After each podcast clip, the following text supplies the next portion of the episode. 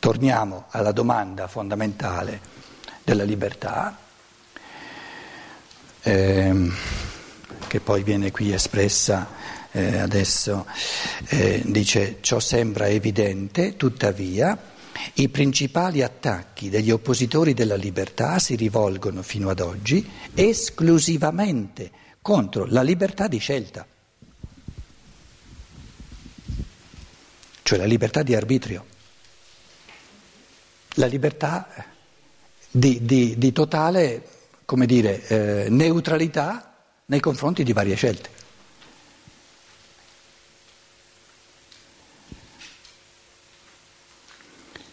Persino Herbert Spencer, le cui vedute guadagnano ogni giorno di idea estensione, dice nei principi, principii della psicologia, e vi ripeto, oggi è il modo di pensare, eh, se lo traduciamo le frasi in un modo moderno, è il modo di pensare della maggioranza delle persone, sia in campo di scienze naturali sia in campo di, di morale, dice che ciascuno di noi a suo piacimento possa desiderare oppure non desiderare una cosa, il che in fondo è l'assioma principale del dogma del libero arbitrio, è negato tanto dall'analisi della coscienza quanto dal contenuto dei precedenti capitoli della sua psicologia. Dallo stesso punto di vista partono anche altri nel combattere il concetto del libero arbitrio. In germe tutte le considerazioni al riguardo si trovano già in Spinoza. Ciò che questi aveva detto in modo chiaro e semplice contro l'idea della libertà fu dopo di lui ripetuto innumerevoli volte, ma generalmente inviluppato nelle dottrine più cavillosamente teoretiche, sicché è diventato difficile ritrovare il filo semplice e diretto del ragionamento, che è l'unico che abbia importanza. In una lettera dell'ottobre o del novembre del 74, 1674, Spinoza scrive io chiamo libera. Una cosa che esiste e agisce per semplice volontà della sua natura. E forzata, forse meglio tradotto determinata, quella che viene invece determinata dall'esistenza e, dalla, e all'azione in modo preciso e fisso da qualcos'altro. Così, per esempio, Dio esiste liberamente, benché necessariamente in quanto sussiste soltanto per la necessità della sua propria natura. E così Dio conosce liberamente se stesso ed ogni altra cosa, poiché soltanto dalla necessità della sua natura consegue che egli tutto conosca. Voi vedete dunque che io faccio consistere la libertà non in una libera decisione, ma in una libera necessità. Quindi Spinoza dice Libero è l'essere che è necessitato dalla sua natura, è una natura libera. Non libero è un essere che è necessitato da un'altra natura. Quindi libero è soltanto Dio, soltanto Dio è necessitato dalla sua natura. L'uomo, per esempio, è necessitato non dal suo essere, ma dall'operare della natura in lui, dall'operare di Dio in lui, quindi non è libero. Quindi non è la natura dell'uomo ad agire liberamente, ma è la natura nell'uomo ad agire. Quindi l'uomo non è libero. Quindi tutti gli esseri al di fuori dell'essere divino non sono liberi, perché sono determinati dalla divinità o dalla natura che è fuori di loro. Adesso continua il ragionamento di Spinoza. Scendiamo ora alle cose create, a tutto ciò che Dio ha creato, compreso l'uomo, che vengono tutti tutte determinate all'esistenza e all'azione in modo fisso e preciso da cause esterne, divine o di natura, ma non dall'interno della natura dell'uomo. Per comprendere più chiaramente consideriamo un caso semplicissimo, per esempio una pietra cui venga comunicata da una spinta esterna una certa quantità di moto continua necessariamente nel moto, dopo che la spinta della causa esterna sia cessata. La persistenza della pietra nel suo moto è quindi forzata e non necessaria, perché deve essere definita dalla spinta di una causa esterna. Quello che qui vale per la pietra vale per qualsiasi altra singola cosa, compreso l'uomo, per quanto complessa possa essere ogni cosa, cioè viene necessariamente determinata ad esistere e ad agire in modo fisso e preciso da una causa, causa esterna, con l'unica eccezione di Dio. Con l'unica eccezione di Dio. Immaginate ora voi per favore, continua Spinoza, che la pietra, mentre si muove, pensi e sappia che sta sforzandosi per quanto può a perseverare nel suo movimento. Allora la pietra si mette in testa di essere libera. Dice, mi va bene, lo voglio io, continuare a muovermi. Questa pietra, ora cosciente del suo sforzo e per nulla indifferente nel suo comportamento, crederà di essere completamente libera e di persistere nel suo movimento per nessun'altra causa se non perché lo vuole. Questa spinta iniziale riguardo all'uomo è la sua natura, sono le leggi di natura che Dio ci ha messo dentro. Ora, Dio ha messo la spinta iniziale che sono le leggi di natura e poi lui si è ritirato. Adesso queste leggi di natura continuano a operare. L'uomo le nota, si mette d'accordo e dice no, no, no, io non sono determinato, sono libero perché sono d'accordo con queste leggi che, che agiscono in me. È come la pietra che dice, io sono d'accordo di continuare a muovermi, di continuare a muovermi secondo una spinta che ho ricevuto all'inizio. Ma questa è quella libertà umana che tutti ritengono di possedere e che consiste solo in questo, che gli uomini sono coscienti dei propri desideri, ma non conoscono le cause da cui essi vengono determinati. Così il bambino crede di desiderare liberamente il latte, il ragazzo irato crede di desiderare liberamente la vendetta, il timido la fuga. Così l'ubriaco crede di dire, per sua libera volontà, quelle parole che, tornato in sé, vorrebbe non aver dette. E poiché tale pregiudizio è innato in tutti gli uomini, riesce molto difficile disfarsene. Infatti, se anche l'esperienza insegna sufficientemente che nulla gli uomini sanno dominare così poco come i propri, i propri desideri e che, mossi da opposte passioni, essi vedono il meglio ma seguono il peggio, pur tuttavia si ritengono liberi.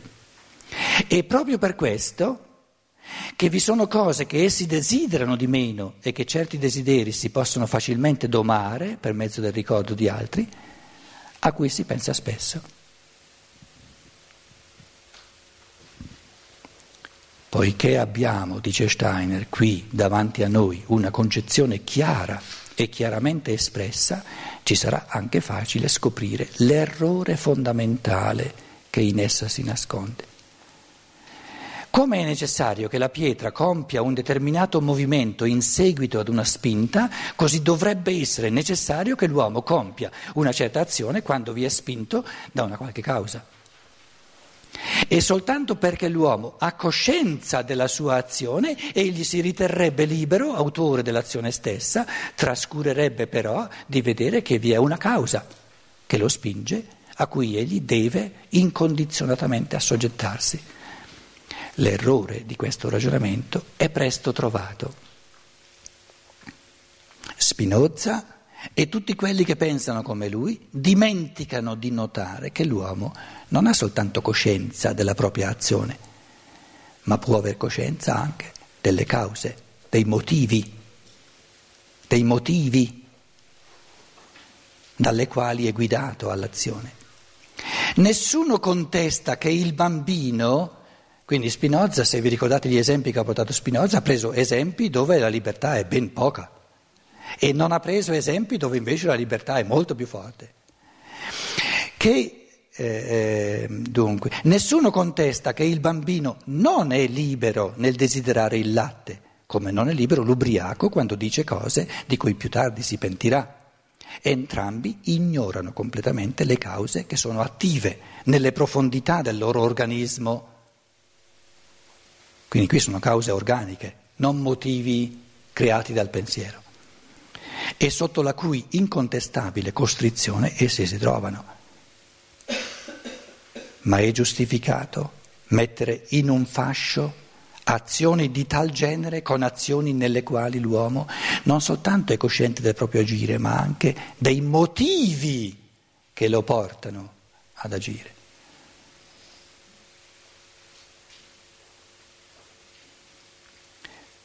Traducendo, ma anche delle cause che ve lo spingono, la traduzione spinge già, come dire, eh, sul lato di cogenza. Se io traduco, eh, è giustif- è giust- ma è giustificato mettere in un fascio azioni di tal genere con azioni nelle quali l'uomo non soltanto è cosciente del proprio agire, ma anche delle cause che ve lo spingono, e se io traduco, ma anche dei motivi che lo convincono a fare qualcosa, e la traduzione è molto diversa. Se ci sono delle cause che mi spingono a fare qualcosa, eh, c'è una certa cogenza. Se invece ci sono dei motivi che mi convincono a fare qualcosa, mi rendo conto che qui lo spazio di libertà è molto maggiore. Meglio. Sì, motivazioni soprattutto che mi inducono oppure che mi convincono a fare qualcosa. È un conto, cioè se io traduco mi spingono, spingono è, diciamo, è, è un verbo che va bene per ciò che mi condiziona. Quindi una motivazione non mi spinge. Una, una motivazione mi, conv- mi motiva, mi induce. Cioè ci sono in italiano parole un pochino più blande rispetto diciamo, alla, alla, parola che dice mi spinge. Perché se noi prendiamo sul serio lo spingere, eh, quando uno mi dà uno spintone, eh, eh, mi tocca muovermi. Quindi vedete che già il modo di tradurre presuppone in chi traduce una, un, un, capire più o meno a fondo, anche alcune volte proprio sfasare un pochino il, il detto, diciamo, il, il pensiero tedesco.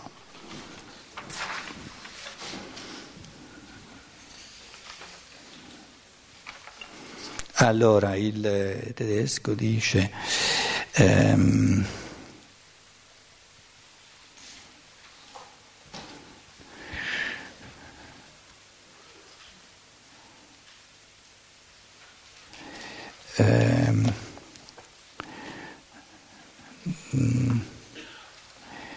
dice ehm, ecco, no, un momento, continua qui.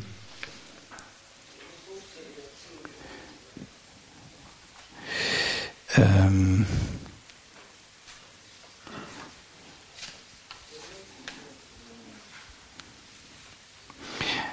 um,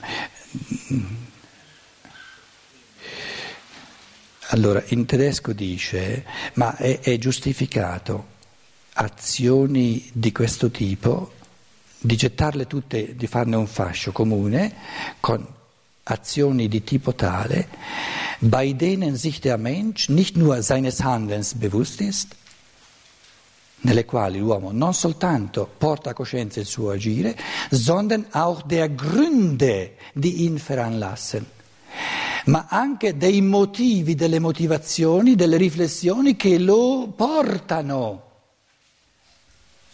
ad agire così.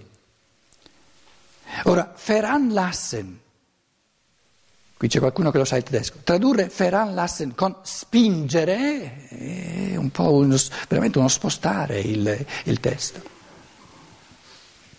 Perché se una cosa mi spinge non sono libero.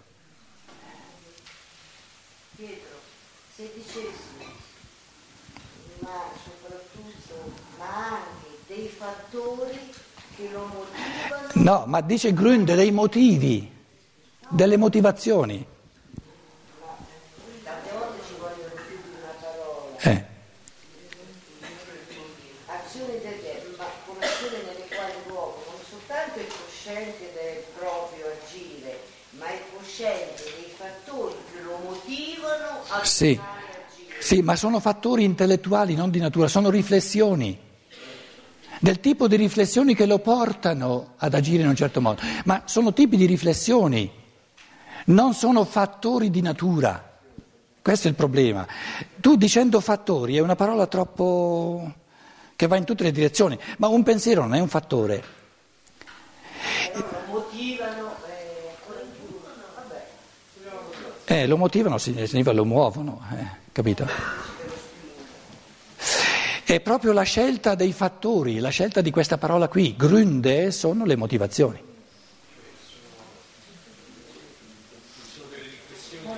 Riflessioni di, di pensiero. È un soppesare del pensiero. Certo, è, Gründe è il modo in cui il pensiero soppesa no? il peso da dare, ma però è il pensiero che lo fa. E quando io soppeso col pensiero il peso di, di varie, vari comportamenti, non sono determinato come quando sono spinto dalla fame o quando ci sono fattori di natura.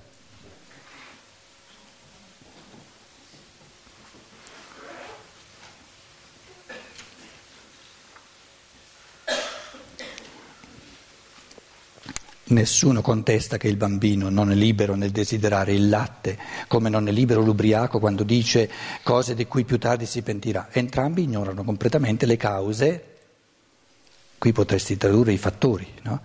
le cause che sono attive nelle profondità del loro organismo e sotto la cui incontestabile costrizione essi si trovano, ma è giustificato mettere in un fascio azioni di tal genere con azioni nelle quali l'uomo non soltanto è cosciente del proprio agire, ma soppesa in chiave di pensiero le motivazioni che lo possono indurre a fare l'una cosa anziché, anziché l'altra. Adesso l'ho tradotto calcando un pochino di più la parte del pensiero, però la, la dicitura tedesca va decisamente in quella direzione. Sono forse le azioni degli uomini tutte di un unico genere? L'azione del guerriero sul campo di battaglia, quello dello studioso nel laboratorio scientifico e quella dell'uomo di Stato nelle più intricate circostanze diplomatiche possono seriamente essere messe sullo stesso livello con l'azione del bambino che cerca il latte? È ben vero che un problema si risolve tanto più facilmente quanto più semplice è il caso di cui si tratta, ma è anche vero che già molte volte l'incapacità di discernimento ha portato ad una confusione senza fine. Ed è una differenza assai profonda quella che corre fra il caso in cui so perché faccio una cosa e il caso in cui non lo so. A tutta prima questa sembra essere una verità evidente, eppure gli oppositori della libertà non si chiedono mai se un motivo della mia azione, che io riconosca e compenetri, rappresenti per me una coercizione nello stesso senso in cui per il bambino è coercizione il processo organico che lo fa gridare per il latte.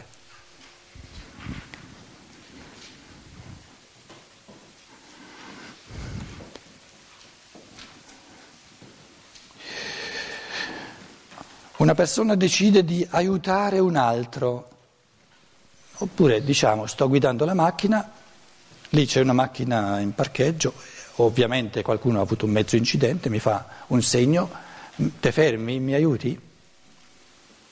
Sono libero di fermarmi, di aiutarlo?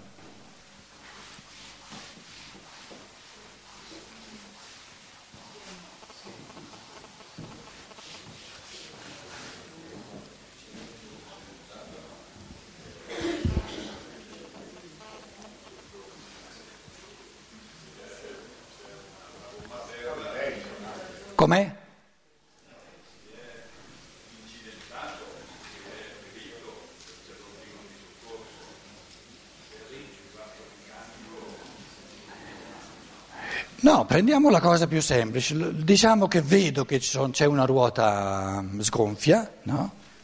che quello non può, non può continuare. Eh, piove o c'è neve, eh, sta, sta facendosi buio e eh, devo decidere, o gli do una mano, magari gli do un passaggio fino, fino, al prossimo distributore di benzina che poi lo aiutano, oppure lo pianto in asso. Però prendiamo il caso che vedo chiaramente che ha bisogno di un minimo di, di aiuto, perlomeno di un passaggio. E la domanda è sono libero o non sono libero nel fermarmi o nel non fermarmi?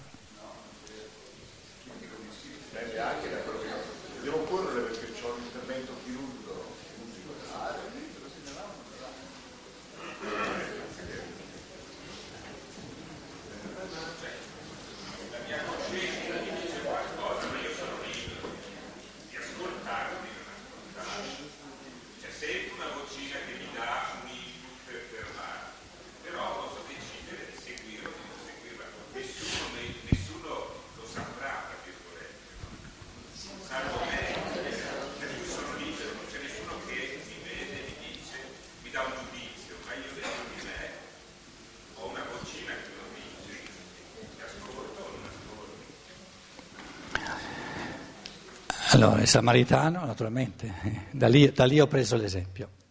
Allora, se noi fossimo 100-200 anni fa, potremmo fare queste riflessioni generalizzanti. Col progredire dell'individualizzazione degli esseri umani, queste riflessioni generali, come se valessero per tutti, sono sempre meno, azzeccano sempre di meno. Quindi in una situazione di questo tipo qui, gli esseri umani sono estremamente diversi nella loro libertà. L'uno è molto più libero dell'altro e l'altro è molto meno libero del primo. Vi porto subito un esempio di una persona che è libera soltanto teoricamente, ma che di fatti non è libera. In teoria è libera perché si può fermare, il tempo ce l'ha, eccetera, però è una donna, quello lì è un uomo, ha paura. Se ha paura è libero? No, no. Quindi le, le riflessioni che avete fatto erano generalizzazioni che non tengono conto della realtà dell'individuo.